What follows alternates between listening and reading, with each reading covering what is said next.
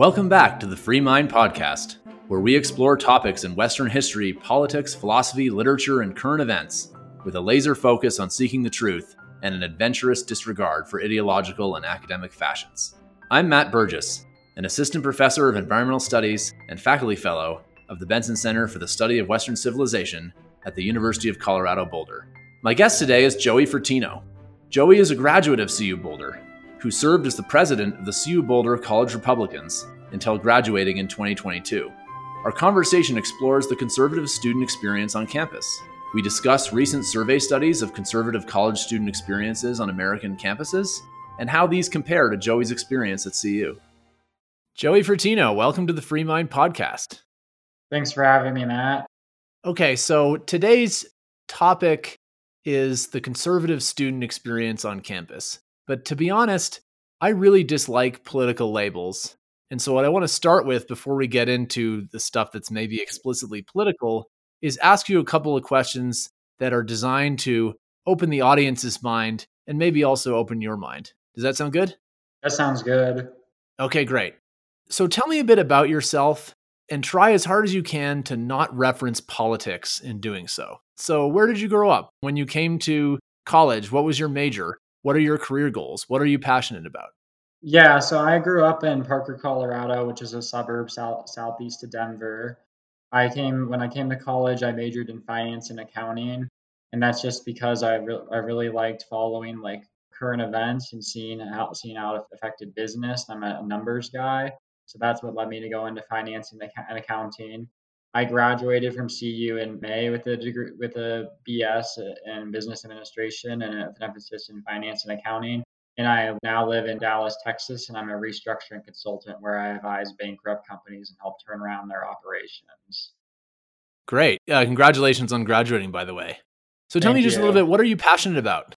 Yes, I, I'm just passionate about. I, re- I really enjoy like learning new things. I like reading stuff, following current events, learning about what's going going on in the world. I love uh, sports. I'm a huge baseball fan. This summer, before I started my job, I traveled across the country to visit, and I was trying to visit all 30 Major League Baseball stadiums, which is not, which was a good idea in the first place, but it's not very feasible to do in one summer. I ended up visiting 20, 20 of the 30 stadiums. That was a good experience. Wow. Travel around the country and seeing a bunch of the stadiums. I hope to do the remaining 10 like sometime next year or the year, year following that. That's awesome. I have a, actually a similar bucket list goal for hockey, but I think I'm only at seven or eight. So good for you. Okay. So now, because your politics obviously are relevant to today's topic, now uh, please do tell me about your politics. But don't just tell me about your politics. Tell me also about what are some ideas or things you read or learned or experiences that shaped your political worldview. Yeah, so I've always been a big advocate of like free markets. I'm very like fiscally conservative. I'm extremely responsible to mo- with money. I definitely believe the government should be also fiscally responsible because I can see how that it will affect me in the future. And my political views really just start started like when I was growing up. I followed like the elections in 2008 and 2012 very closely, and I found I aligned a lot more with the Republican candidates rather than Democrat candidates, especially on economic and foreign policy issues. And then I just it was something I became passionate about because I'm a very like opinionated person. I definitely, if you ask me on a topic, I'm going to tell you my opinion about it. But at the same time, I don't think that I should be telling my opinion to everyone if I'm not actually working to try to advocate for my position. So in high school, I volunteered for like a few campaigns. I volunteered for the Marco Rubio presidential cam- campaign. Like I was like students from Mar- Marco Rubio. I started a young conservatives club in my high school with a few of my friends just to try to advocate for my ideas and make people more aware of them. Great. And then, as I mentioned or in the introduction, you're the president of the College Republicans, right? When you were at CU? Yeah, right. When I came to see CU uh, after May of my freshman year, the president of the College Republicans stepped down, and I ran ran and took took his position. And then I served as president for three three years from 2019 to 2022. And that's actually how you and I got to know each other through the reducing polarization dialogues. Okay, so one last question to set up the topic today. And the reason I'm going to ask you this is that people tend to think of their political opponents and maybe even to some extent their political compatriots as fixed or monolithic. They believe this, we believe that, and it never changes and there's no nuance. And so, to maybe break that down a little bit, can you tell me about something that you changed your mind on recently? Yeah, I guess some, something that I, I changed my mind on recently. There's a lot of stuff that I do like change my mind on over time. I obviously have been involved over time since being being involved in politics. One thing that I definitely have changed my mind on over the years is just how to view like your political opponents. Like a lot of times I think people make a big mistake when they see their political opponents just as evil and that they're trying like to be oppressive or something. But I've always, as I come to meet like more people who disagree with my political views, they're definitely like most of them are in it for like the right reasons. Like they think that their viewpoint is gonna improve the world. Like how I also think my viewpoints are gonna make society better.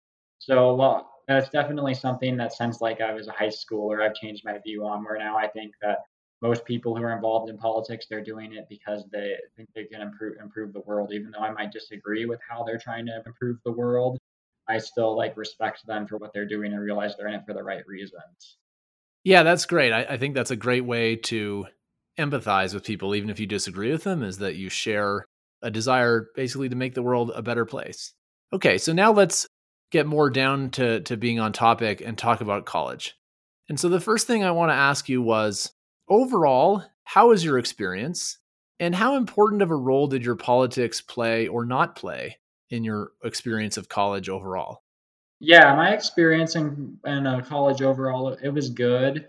My politics definitely did play a big experience, but at the same time, I was the president of the college Republicans, so any potential conservative students to see you in the future. Your, your experience doesn't have to be super political if you're not like uh, involved in politics like I am, but it definitely was more political than I, I was ex- I was expecting. And most of the time, and just mainly from a lot of students at CU, they typically aren't exposed to Republicans in their day to day lives. So they're surprised when they meet somebody who disagrees with them on their views. And a lot of times, this is like the first time they're interacting with someone who shares like an opposite opinion with them. And it's interesting to see how how students like react to that. Like some of them just just avoid you because they are non-confrontational and they don't want to talk pol- politics. Which I don't. I'm also the type of person I don't like like talking politics in like public settings, but like in classes and stuff people definitely like get weird if they realize like you don't you don't agree with them on issues. So it definitely like does affect who you become friends with. There's some people we live in a very polarized society, unfortunately, and there are some people who aren't open to being friends with people like different political beliefs. And I think that's because a lot of people have this idea where like Republicans and Democrats are monolithic, where all all Republicans are 100% like Trump, and then all Democrats are like 100% like Bernie Sanders. And when people are thinking like that, they can't view someone as individual. And so that causes them just to avoid like a certain group of people, even though you can have a like wide diversity of viewpoints expressed in that group. So there's a lot of times where people would have like stereotypes about like being, oh, he's a Republican. This guy like supports 100% of what Trump supports, which I'm not a big Trump fan. I don't support 100% of what he did. So it's definitely something that made it difficult because it's hard to explain to people like, oh, I'm a Republican, but I don't stand like with 100% of these same ideas because it's hard for people my age to not think in like a black, black and white situation, understand that there is a lot of different viewpoints that can be expressed under the word Republican or Democrat and like a wide variety of different opinions under those labels. Yeah. So it sounds like, and I was actually going to ask you more about this in a second it sounds like there is this what we call in social psychology uh, social psychology excuse me affective polarization that basically people don't just disagree with each other they dislike each other and don't want to associate with each other. One follow-up question did you ever meet anybody on campus you know a fellow student in particular who discovered one of your views that they disagreed with and reacted with curiosity and wanted to know more? Yeah i definitely met met a lot of stu- students like that well, I met a lot of people along the way, like a lot of the people I met, especially in the business school. When I would talk to them, like we they found out like they agree with like me on with a lot of views, especially like on economics, but they vote Democrat because of like social issues, which I can understand for someone who's like a college student. So that that was something in, interesting, just going about like people as they probe down more on like my viewpoints, they realize like, oh, we're a lot more similar than like what he thinks. Like I'm not like like these social conservatives that that are portrayed in the media all the time. Like there's definitely different like labels of republicanism. So my goal with the college Republicans was, basically because a lot of kids, you're obviously in, co- in college, you're not not working, you're not paying taxes, so hard to like advocate for like like get people to vote Republican now while they're in college. My goal of it was just to give people a good impression who I met like throughout campus of what a Republican is. So in the future, when people are older, they have families, they have jobs, they're paying taxes, and their ideas might have changed, like on government spending. They don't think of like whatever the media stereotypes a Republican to be out. They think of me and realize like, oh, that Joey guy I met in college, he was pretty cool. Like I would be okay with voting for Republicans. I remember I liked that guy. I think it, my goal is just like breaking breaking down stereotypes because, as I said, a lot of people just assume think the world's black and white and it's one way or the other. They don't understand there's a lot of gray involved under the labels. Yeah, that's that's really interesting. Okay, so one thing I want to follow up on is you mentioned that some of the people that you had the most productive conversations about your politics with, even those that disagree, were in your major business.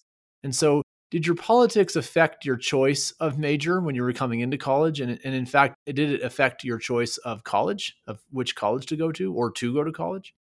Yeah it didn't affect any of those those choices. Like i mean i'm sure there's probably someone i mean probably because of the way i think i'm a very like ambitious person wants to like achieve things in like my career. So i'm assuming that's why the main reason i wanted to go go into business because i like managing people, coming up with business ideas, running like getting financing and stuff in orders ordered for like businesses. So I think just with my politics really didn't affect that decision, but I would assume that like if you're more like depending on where you are on the political spectrum, that probably does impact like what you prioritize in your life. Like what I prioritize in my life aligns with like a business major, but if like you're more like liberal, like my brother, he's more like liberal, he's empathetic, he cares a lot more about affecting people's life he decided to become like a teacher. And I think that's more because he prioritized like helping people more rather than like achievements like in a business world. So I can see like politics kind of affecting that, but didn't affect my major choice overtly. Obviously, my political leanings did not affect my choice to go to CU Boulder. I I knew what I was getting myself into, but I still decided to go to CU despite the reputation of it being an extremely liberal school. So it did not affect my college choice. Yeah, and we'll and we'll get back to the reputation a little bit in a second because there's some interesting nuance there actually where the there on the one hand is the the reputation for having a particular climate, but if you look at policies, CU actually has some policies that conservatives sometimes advocate for. So things like a, a very strong free speech policy, a non-discrimination policy that explicitly includes political affiliation, political philosophy. But we'll dig we'll dig out into it in a second to paraphrase what you just said, it sounds like in regarding your major choice, it wasn't that your politics and your major were unrelated, but they were both influenced by a deeper underlying set of priorities as opposed to one directly influencing the other. Is that is that a yeah, fair that's, that's paraphrasing? Yeah, that's that's a correct Okay. So one of the reasons why I wanted to have you on was that there's a lot of, as I'm sure you've seen, consternation among public conservative and, and many moderate public intellectuals about the state of college campuses and about the implications of the state of college campuses for both the conservative student experience and the general intellectual environment. And so I want to go through some specific critiques of college campuses that I've heard uh, and ask you about them. And if possible, try your best to be as accurate as you can don't try to paint it one way or the other. Just try try to summarize your experiences as accurately and honestly as you can. So first, if you had to guess, what fraction of the professors that you had would you guess were identifiably liberal? And I don't just mean, you know, I, I think this person might have been a liberal. The things that they said, you know, or I don't know, their social media presence or, or whatever, pretty strongly signal that they were liberal. Yeah, I would say probably around 50% concentrated outside of like non-business school classes, but there were some business school professors who also it was clear that they're liberals. Okay, and then uh, same question for conservatives. I would say I only had like one conservative professor, and he was like the visiting conservative scholar at the Benson Center that year, so it was pretty explicit that he was conservative. Sure. And then so that leaves a pretty large fraction of your professors in the remainder? And would you describe those as apolitical or maybe intentionally cautious about revealing their politics, or maybe they were teaching you calculus where it just would never have come up and how would you know? Yeah yeah i would say most of them were teaching like a math based thing where it would have never came up. And then i also had a few professors who were just like apolitical and they would play like devil's advocate and advocate in like classes like business law there was a class like freshman year called world of business where the professors their job was basically just to play like devil's advocate be like advocate for this one viewpoint and then the student advocates for it and their goal was like to rip apart like the arguments on both sides so we obviously can never tell what their political views were because they were attacking both sides of the issue and finding the weak points in the arguments. Yeah, no, that's that's certainly that's certainly something that I try to do is play a little bit of devil's advocate in my classes. Okay, so follow up question, and I want to preface this, and maybe I should have prefaced the previous question with this also. I want the, our conversation about these next few questions to be describing general patterns. Please don't kind of single out any particular professor uh, or particular class in a way that would be okay. would be identifiable. Just because that's not what we're we're trying to do. You haven't done that. So of the half of your professors that you would say were identifiably liberal, what fraction of those would you say were actively pushing an agenda that you felt was political beyond presenting the fact-based material of their discipline? Yeah, so I'd say the ones that I clearly could identify as liberals, I'd say probably like uh, so I said 50% of the professors I had were clearly identified themselves as liberals. Probably about like 90% of those professors they were advocating for like an agenda in the class. Because the reason I could tell their politics is because they would start the class and then they talk about like what was going on in the news, like whatever was going on involving Trump, whatever was going on involving like the 2020 election. And there was a clear like slant to like what they were saying, or like were like history classes, or like liberal art classes where they would talk about like historical events in a certain way where you clearly could tell they were pushing an agenda. And most of these professors would just like lecture, so they wouldn't give an opportunity for like students to express their viewpoints. They just would stand in front of the class and kind of use the bully pulpit and just could keep on talking about their viewpoints and never ask to oh, go, what do the students think about this and allow like the class to have a discussion. That's how I was able to tell that they like were clearly like liberals because they specifically took just spent the class like lecturing us on their beliefs rather than having us say what our beliefs are and then of them us going around talking about like different beliefs and different point of mind. They didn't let like an alternative perspective be heard in the class. Okay, so follow up question. So we're talking. It sounds like we're talking about something like a quarter of your professors that you felt were pushing an agenda. Did you get the sense that your peers, even if they were sympathetic to the agenda, were aware of that the professors were pushing an agenda, or do you think that they were unaware and and thought that they were pre- being presented with a balanced perspective? I mean, I think most of my Here's so I'm gonna preface this. I always sat in the front row of the class. I was always sitting next to the kids who like were listening the most and paying attention the most. They, I think, could clearly tell that like the professor was like had had an agenda.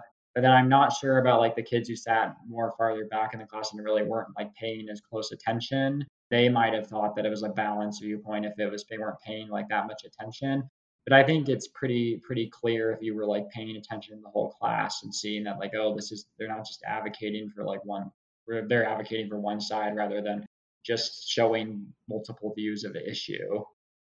Okay, yeah, that's that's helpful. So to maybe put a slightly finer point on it, to the extent that these professors that you encountered were trying to indoctrinate, as some people might say, students into a particular worldview, do you think that it was effective in the sense that do you think that there were, or did you notice any reasonably large fraction of students that you encountered in these classes whose opinions seemed to be influenced in the direction that the professors were trying to influence them?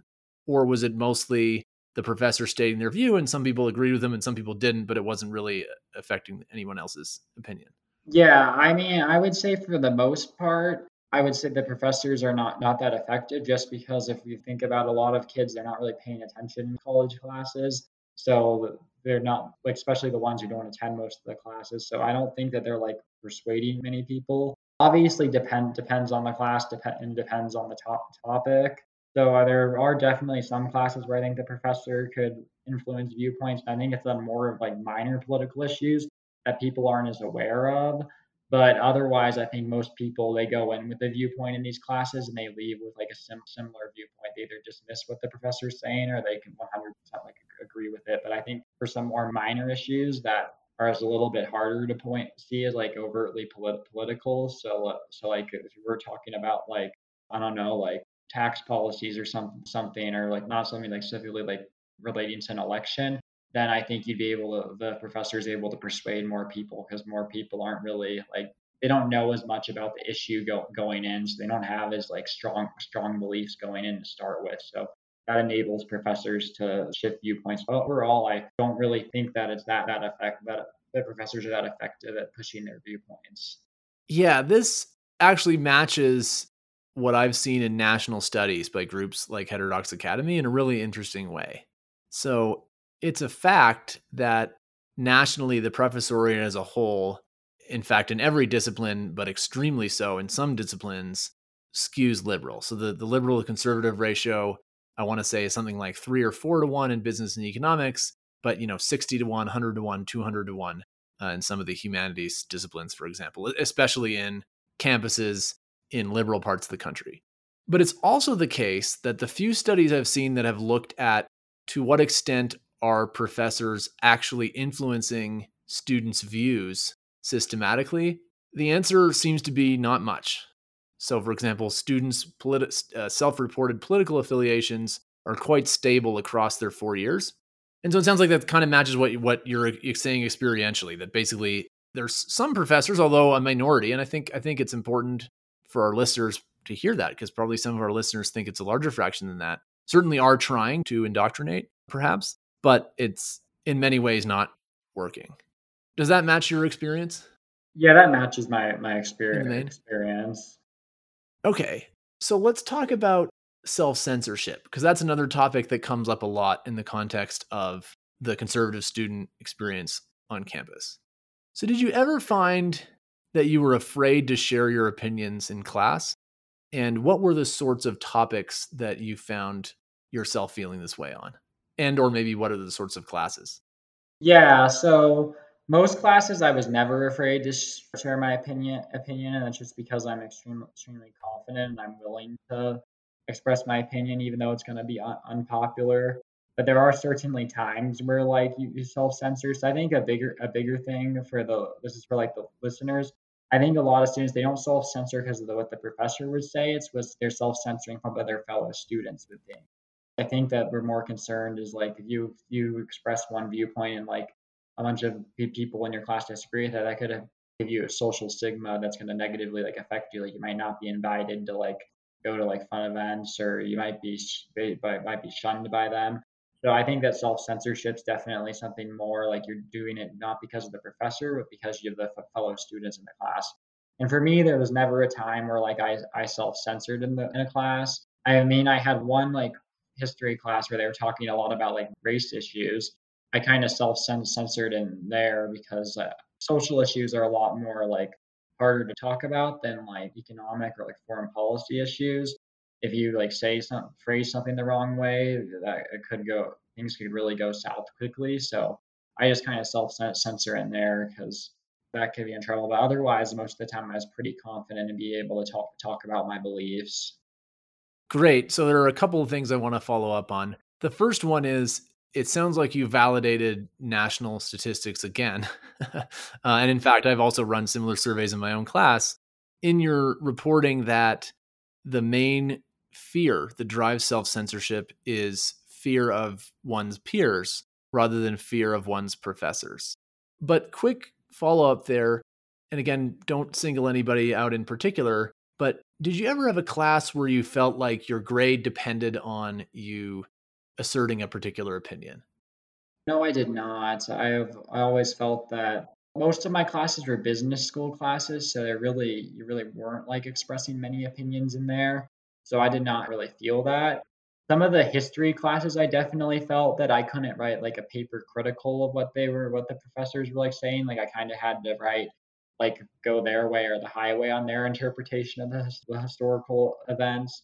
Not on my business school classes, but some of the history classes I took, I definitely could felt that like it wouldn't be the best idea to disagree with the professor in a paper. Okay, but even then, would it be fair to say that this was something you were inferring as opposed to something that was being expressed to you? Yeah, it was something that was more being more infer, inferring, and the reason why I said just like I, I inferred that is because like if you look at like the book materials for the class, they all advocate like one viewpoint. The professor is advocating for like the specific viewpoint of like the historical event. So like in that in that situation, it's probably best not to deviate from like their their interpretation from it, since they're basically pulling all their class sources from it, and they're pulling and all their lectures are about that. Gotcha. So another question I want to ask you, following up on a, a similar theme, basically, in the spirit is steel manning the other side. So for the for listeners who don't know what I mean by steel manning, what I mean is trying to understand and articulate the strongest possible case for whatever the opposing side is to what idea you're arguing or exploring at the time. And so if the idea is that self censorship is pervasive, and certainly if you just ask students if they self censor in their classes, it's well over 50% in the surveys that I've done in my classes and the national surveys that I've read that report doing that. But one of the critiques that's sometimes leveled at those surveys is isn't self censorship just an, a ubiquitous part of the human experience? Isn't some level of self censorship an important part of you know day to day interactions? Like if you're just walking down the street or you're meeting with your friends, you're not going to openly tell them all the time, you know, what you think about what they're wearing, for example, right? The person who does that yeah. not particularly popular. And so, to what extent does or does not that counterpoint explain the self censorship? Like, like is that all it is, or is there something deeper there? Yeah, I mean, for certain situations, like obviously, if you were at like a social event, and you were in a class that you weren't even talking about like political topics, then you shouldn't be like bringing up like political issues. Like, it's like how they say like, oh, if you're going on a first date, never talk about religion or politics. Like, that's not a great idea to talk about that in like a non out of context setting like that.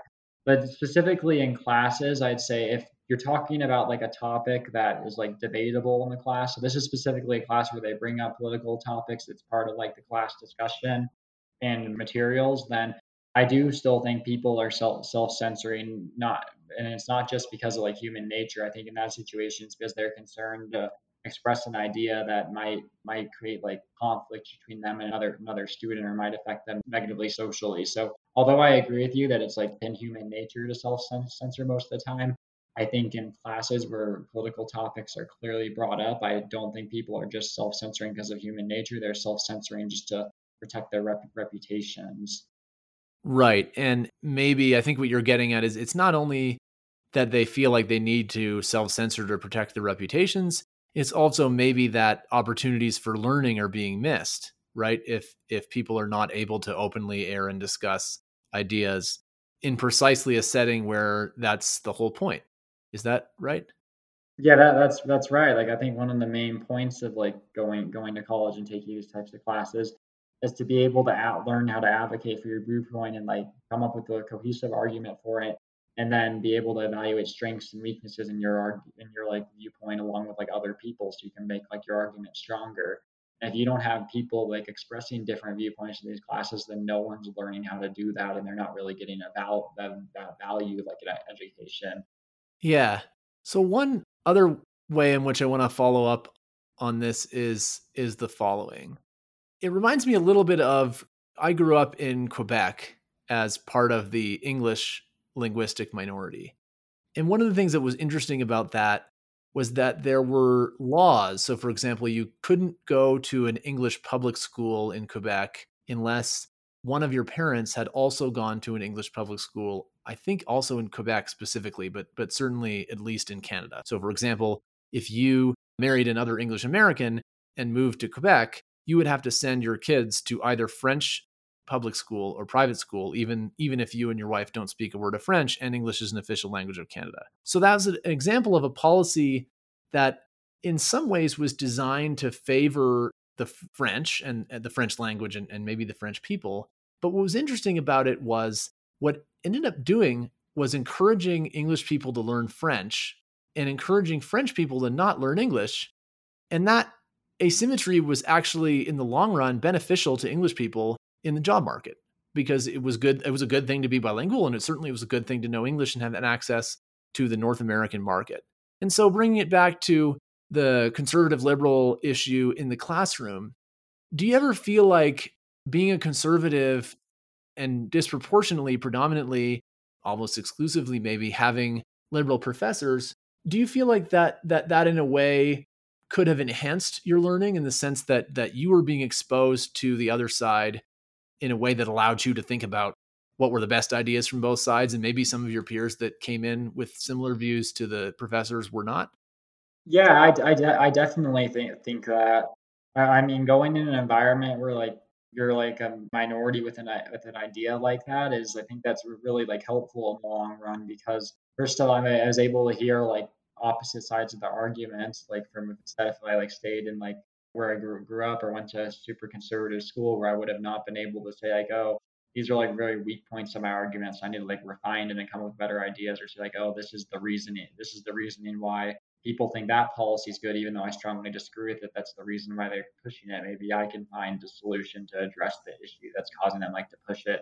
So it definitely like broadens your viewpoint, which makes you it makes you like more aware of the world. The really good thing is it enables you like to be able to figure out how to get along with people like anywhere. Like because of my experience, like I can go go to like San Francisco or like Manhattan and I can survive in like a place like that where no one shares like my political viewpoints. Like I am able to interact with people who have different opinions than me. I'm able to go from like the most conservative areas of the country to the most liberal ones, and I know how to interact with interact with different types of people and be able to get along with them because of like this experience.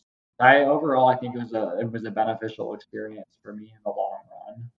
Yeah, in fact, the way you describe it, it almost sounds like you're living what people like Jonathan Haidt would describe as the anti-fragile student experience, right? The idea that we need to be exposing students to ideas and people and viewpoints that they find disagreeable precisely because it strengthens their intellectual habits, it strengthens their emotional habits and, and their overall well being. So that's great. I'm, I'm really glad to hear that. Let's also visit the flip side of that a little bit. And that is, and again, without you know getting too specific in terms of specific people, were you ever made to feel unwelcome in a class on the basis of your political views? I mean, like there definitely was times where I felt like singled out, like they were attacking like conservatives for being like selfish because they prioritize like capitalism over like caring for people, and like that's a situation where you definitely feel like excluded. You feel like you're being specifically tar- targeted out, but you just kind of like sit there and like learn you get through it. And so there are times like that, but you learn learn how to like survive something like that. It all helps you helps you become more like open to criticism too, and learn how to dealt with it too. Is definitely if you're going to express a conservative viewpoint, people are going to come back and try to refute refute you, refute your argument. So you got to be ready to debate. Yeah. Okay. So one uh, one other follow up I want to ask on this this general line of questioning, and then we can pivot a little bit. Is one of the things you said maybe five ten minutes ago, which was really interesting, was about how, in some ways, by being president of the College Republicans and by being open and vocal about your opinions, and correct me if I'm paraphrasing inaccurately, but it sounds like basically that you were saying that to some extent among your peers, you were somewhat of a known quantity. And certainly, one of the things that a lot of people who cover the culture wars and cancel culture and things like that closely observe is that it's often the people who get the most blowback and, and the most what you might say bullying or ostracism from their peers are actually people who are almost in the same place politically as the people who are bullying them, but are just off a little bit on one issue. So one example of a famous person who might fit this description would be J.K. Rowling, right? She she's gotten a, a lot of blowback for her views on one specific issue, you know, relating to gender, but on almost every other issue, she's pretty much a mainline liberal. And so, is there something to that? Did you ever notice distinction in how maybe some of your peers were treating you as a conservative, kind of a very vocal conservative, as opposed to either somebody who was more self-censoring in their opinions and just kind of occasionally waded into the fray or somebody who was you know usually quite liberal but occasionally deviated. Is there something to that or is that is that doesn't really match your experience? Yeah i really i really never never observed that. I mean, obviously, as I said earlier, like even in college, you learn people have like a wide variety of viewpoints. If someone calls themselves a Democrat, it can mean like any anything ranging from like a moderate Democrat to like a Bernie Sanders progressive. So you never know what to expect. But I would say that for the most part, people people never would like in the first place because I was so known for being conservative. Like people who were like super liberal wouldn't be willing to affiliate with me in the first place because I would the first day of class if we started a political argument, my hand would go up and I would talk about my viewpoints and I wouldn't be like afraid to do that. So I never really made became friends with the people who likely would judge people like that because they already probably were avoiding me because of that. So I never got like close enough to them to see like, oh, did they judge like a Democrat who disagrees with them on a few issues completely different than someone who agrees with them 100% of the time. So I, I really can't answer answer that question because I was such a such a known quantity that people either were willing to affiliate with me or they weren't because I mean made myself like known who I was the first day of, of class. Some famous people who have been canceled describe a similar phenomenon that they, you know, once they're out in their opinions, people either stick with them or shun them. And many of them describe that as freeing in hindsight, even though, of course, you know, the process of being canceled is itself can be quite traumatic and, and can certainly be existential to your livelihood, depending on who you are. Does that resonate at all with you? The, the idea that basically being open about who you are and kind of what you see is what you get. Did you find that that was freeing in a way? Yeah, I, I do. I do find it's it's freeing because you can act like who you really are. You don't have to be covering up who you are and then uh, showing other people, not showing other people that you can be uh, be authentic and show what you really believe. So that enables you to like hang out with people who accept you for who you are. You don't have to put on like some sort of grand act to appease other people. Like I'm not I'm not here to appease other people. Like I'm here to express like my own, own beliefs. Like I'm not trying like to change who I am to become someone's friend or or get like a certain grade in a class. Like I'm going to be myself doing that. So it is freeing because you can do what you want and you don't have to be someone that you're not. Yeah, that makes a lot of sense. Okay. I feel like it's hard to have a conversation about the political climate on college campuses and not talk about the summer of 2020 and the year that followed that. And of course, COVID 19 was all happening at the same time. And so, my question is there certainly was an impression that in the national conversation and in some media organizations, that the tone of the conversation in, say, the six months to a year that followed the summer of 2020 changed significantly. To what extent did you feel that on campus? Yeah, I definitely felt like following the pandemic that people I would say before the pandemic, people were a lot more open and like affiliating with other people who disagreed with them. I think after like everyone was shut in their houses for houses for like after March 2020, like January 2021, I think that people they since they were alone, they became really like insular and that made them not be able to see other people's viewpoints. Like a lot of people, they went online, went on websites like Twitter, and they went into like basically a universe where they were able to only see an echo chamber where they were only able to see their their viewpoints and not hear the other side. And so I think that when people finally left their houses and re-entered society and started interacting with other people, I think it was hard for a lot of people to realize like, oh, not everyone is going to agree with you 100% of the time. People who disagree with you aren't aren't like evil, like they have their reasons behind disagreeing with you. I think following like the pandemic, people just became a lot a lot less willing to work with other people, cooperate with other people, socialize with other other people that did not share their viewpoints. Interesting. And, and so it sounds like you're saying that in your experience, it had more to do with the pandemic than with other specific events like the say the events of the summer of summer 2020 and the yeah i mean well it had to do with those events but i think the main thing was is that because people were stuck were stuck inside their houses they weren't interacting with other people when those like protests were happening. They were not hearing like opinions expressed differently than ones that they wanted to agree with and everyone was in an echo chamber. So when that was going going on we had a election going on then. You had racial protests protests you had the police like protest everyone was only listening to their side of their issues. They became a lot less like tolerant of being willing to hear like how someone who disagreed with them on the issue. And I also think just like the topic, as we really not at the time of the pandemic, but I also think the mask thing has been a huge thing in our society of dividing people because it's like if you don't wear a mask, some people think like you're evil, while others there's a huge divide between the two groups and like they don't mesh well together. Some people refuse to affiliate with someone who's just not gonna wear not gonna wear a mask. So I think that also like really divide dividing people and cause people to become a lot less tolerant of other viewpoints. Yeah, although what I've seen at least on campus is that the fraction of folks that wear masks now and maybe even in the spring of 2022 so the last semester that you were there is that almost nobody wears masks now. Do you think that, that the, the like, political tension around masks certainly there was huge political tension around masks at the beginning of the yeah that, that tension's but, now gone but i was just showing that as an issue that i think people became like we're not willing to tolerate other opinions on either one way or the highway yeah.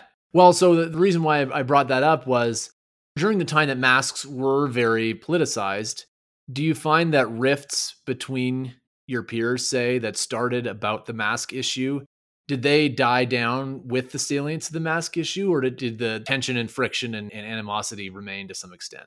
Yeah so i think tensions have kind of come down now that we're all back in our normal classroom setting i definitely think when we were in that weird like hybrid learning period where they had like some classes in person and some don't and most people that didn't even show up to the classes I think at that time, like tensions were a lot higher just because people were inside their houses all the time and not really interacting with anybody outside of like their immediate, like immediate family and like their close friend, friend group. So I think that definitely there's like a period of like adjusting. So I think tensions have kind of like eased since like early 2021, but there definitely is like more more unwillingness to tolerate different opinions than there was like before the pandemic.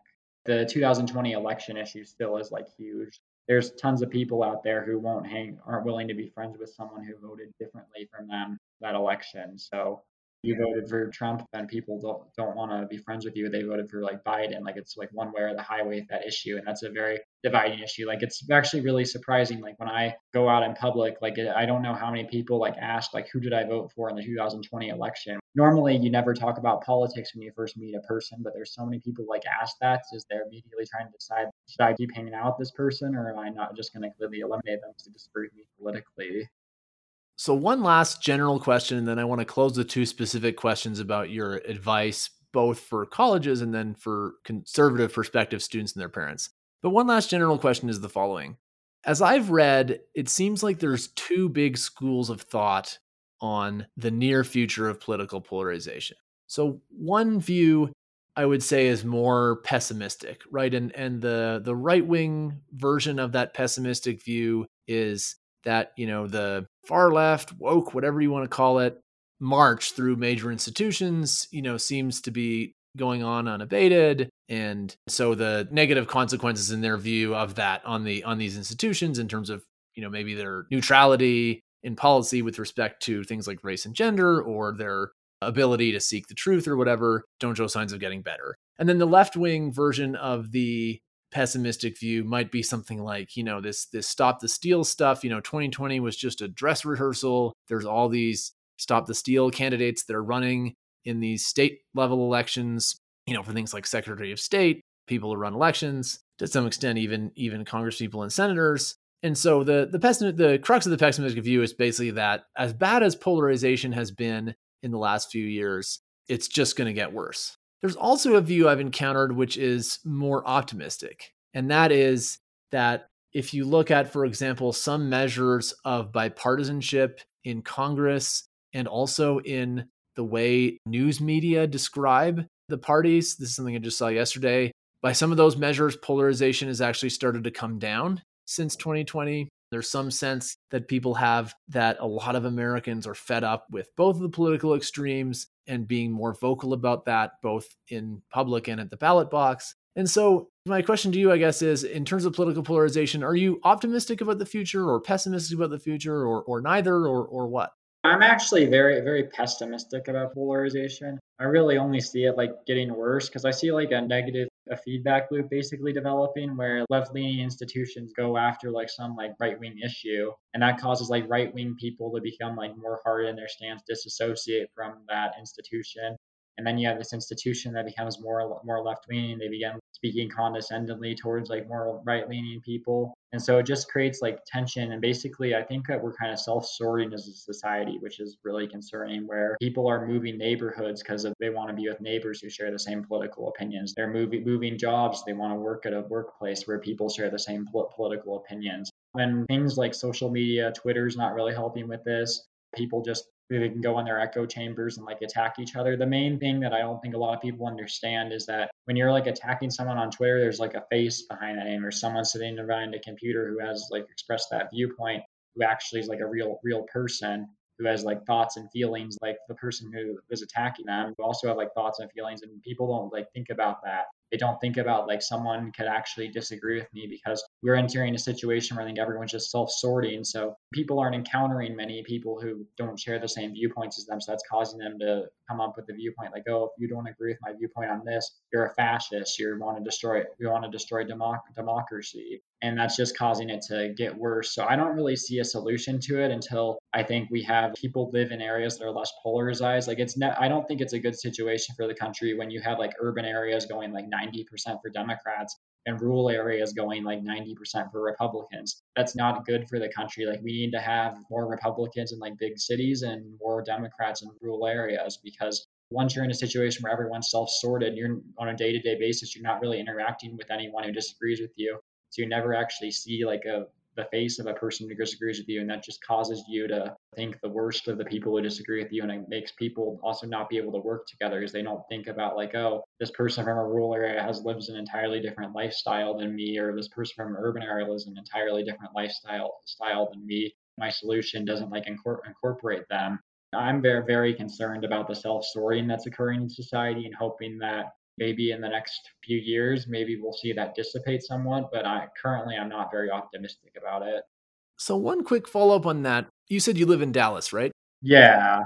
So Dallas is actually one of the epicenters of a very interesting trend that has, I believe, predates the pandemic, but has has become amplified by the pandemic. And that is people moving away from cities and states with large population densities and high housing prices, which are disproportionately very, very blue, and moving to less densely populated places where housing is cheaper. And there are some cities in particular, you know, medium, medium, large cities. Dallas is one of them that are really capitalizing this ec- economically. They're getting a, a tons of new migrants coming in, often from places that are blue, like California, and Texas is a relatively red state. Is that something that you see at all in your day to day life in Dallas? And do you think that that has the potential to improve somewhat the situation that you're describing?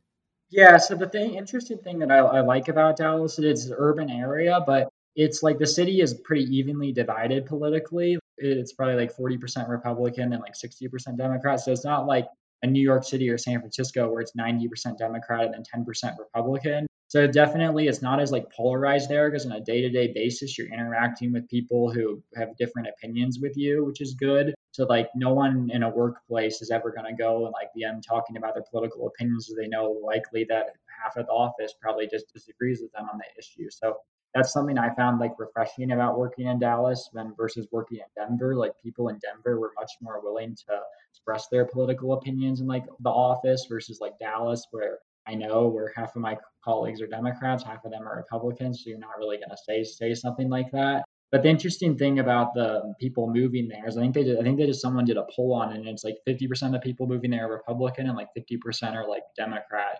So the migration into Texas really isn't affecting like the state's like political leanings. If oh, Republicans oh, keep doing terrible in like suburbs and cities, then that would pro- that, that could like negatively affect them. But it's not really affecting the state's like politics overall. That's very interesting. Okay, uh, we're almost out of time, so I want to make sure I get to my last couple of questions. And the first relates to campuses as a matter of policy, but also uh, professors. I'd love to know, based on your experience, what do you think that we could do, either professors or campuses as a whole, to make the intellectual environment more vibrant and more welcoming to all to students from all points of view? Yeah, so instead of lecturing and doing like lectures, I would do more classes where I don't know, you can have like a re- recitation where people have to go and give their opinions like once a week or something like i know that's not feasible for the lecture classes but there has to be a way where it's not just the teacher lecturing where you get students input and you can hear different perspectives and students can work on like forming cohesive ar- arguments and evaluating like their fellow students arguments and finding weak stuff and strong points in those arguments in order to make them better. So i think the campus should try to try to limit the amount of time it's just the professor like preaching to choir and increase the amount of times that students can talk and students can come up with like arguments and make sure they're like part of the classes.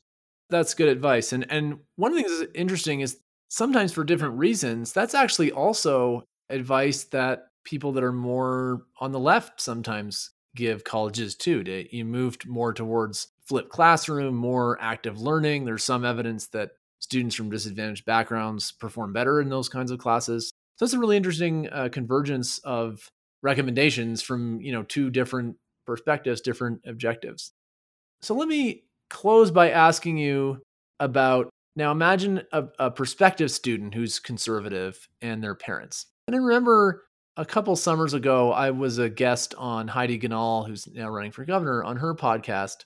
I remember she mentioned hearing a lot from conservative students and conservative parents who were worried about the idea of sending their kids to college in, in what they perceive to be a, a politically potentially hostile environment. And so I guess maybe just quickly tell us to what extent would you say that the gestalt of your experience on campus was positive versus negative and then maybe what are some pieces of advice that you might give to a senior in high school today who's conservative, who's thinking about coming to college? I would start out and just say that like the administration of CU is not that liberal. Like if you compare some of the stuff that CSU's done versus like C- CU, and CSU is supposed to be like the more conservative school, like the CU administration's much more like conservative with like their actions. So I will I wouldn't just say like discount CU because because of the rep reputation like its administration has not been like that bad for conservatives. Just main- just really quickly to follow up on that point would you say earlier you said that you came here with an idea a particular idea of what boulder was like. Would you say that you've been pleasantly surprised by the what your experience actually was compared to that opinion I would say I was pleasantly surprised. Like CU is pretty tolerant of conservative viewpoints. Like running the Young Republicans, I never faced like discrimination and getting a classroom or anything. We experience or getting like getting money from the school to help fund our club. We never experienced any discrimination with that. So that was definitely much more much more uh, a positive experience than I was expecting. That's great. Sorry, I, I derailed you a little bit, but what, what's your advice to a, a senior in high school who's conservative and their parents? Yeah, just college in general. Like, go to the college that's the best like program for you. I mean, don't don't make your entire life about like politics. Like, go figure out what you're passionate about, what you want to study, what you want to do, career opportunities. Then go to the school that gives you the best like financial package and has the best pro- programs for that. I wouldn't let politics play like such a big role in it because you're ultimately going to college to learn. And if you're you're strong enough like in your in your viewpoints then you're going to leave college as a, as a conservative. I think a lot of parents are nervous about sending their kids because their kids don't really have like they aren't like me. They don't really have like that big of like political opinions. But at the same time, like to fit in in the world, you have to be able to work with a diverse group of people has a diverse diverse frame of mind and thoughts on politics. So it's good good to leave like the nest and go somewhere where you're going to see people who disagree with you. So if a liberal college ends up being the place that is like the best like is the best for your career opportunities and the best like financial option for you, then go there because ultimately college is just like four years to learn. So you just be learning, developing a str- stronger viewpoint and be learning how to deal with people who just disagree with you, which I think is huge as you're an adult and you interact with people with diverse frames of mind. That's great. And so one last question, do you feel that going to college helped prepare you for your career that you're in now?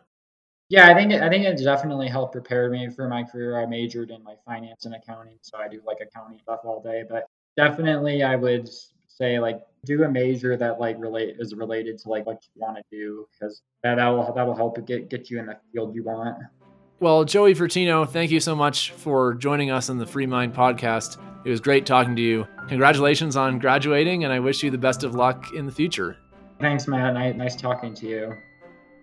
The Free Mind podcast is produced by the Benson Center for the Study of Western Civilization at the University of Colorado Boulder.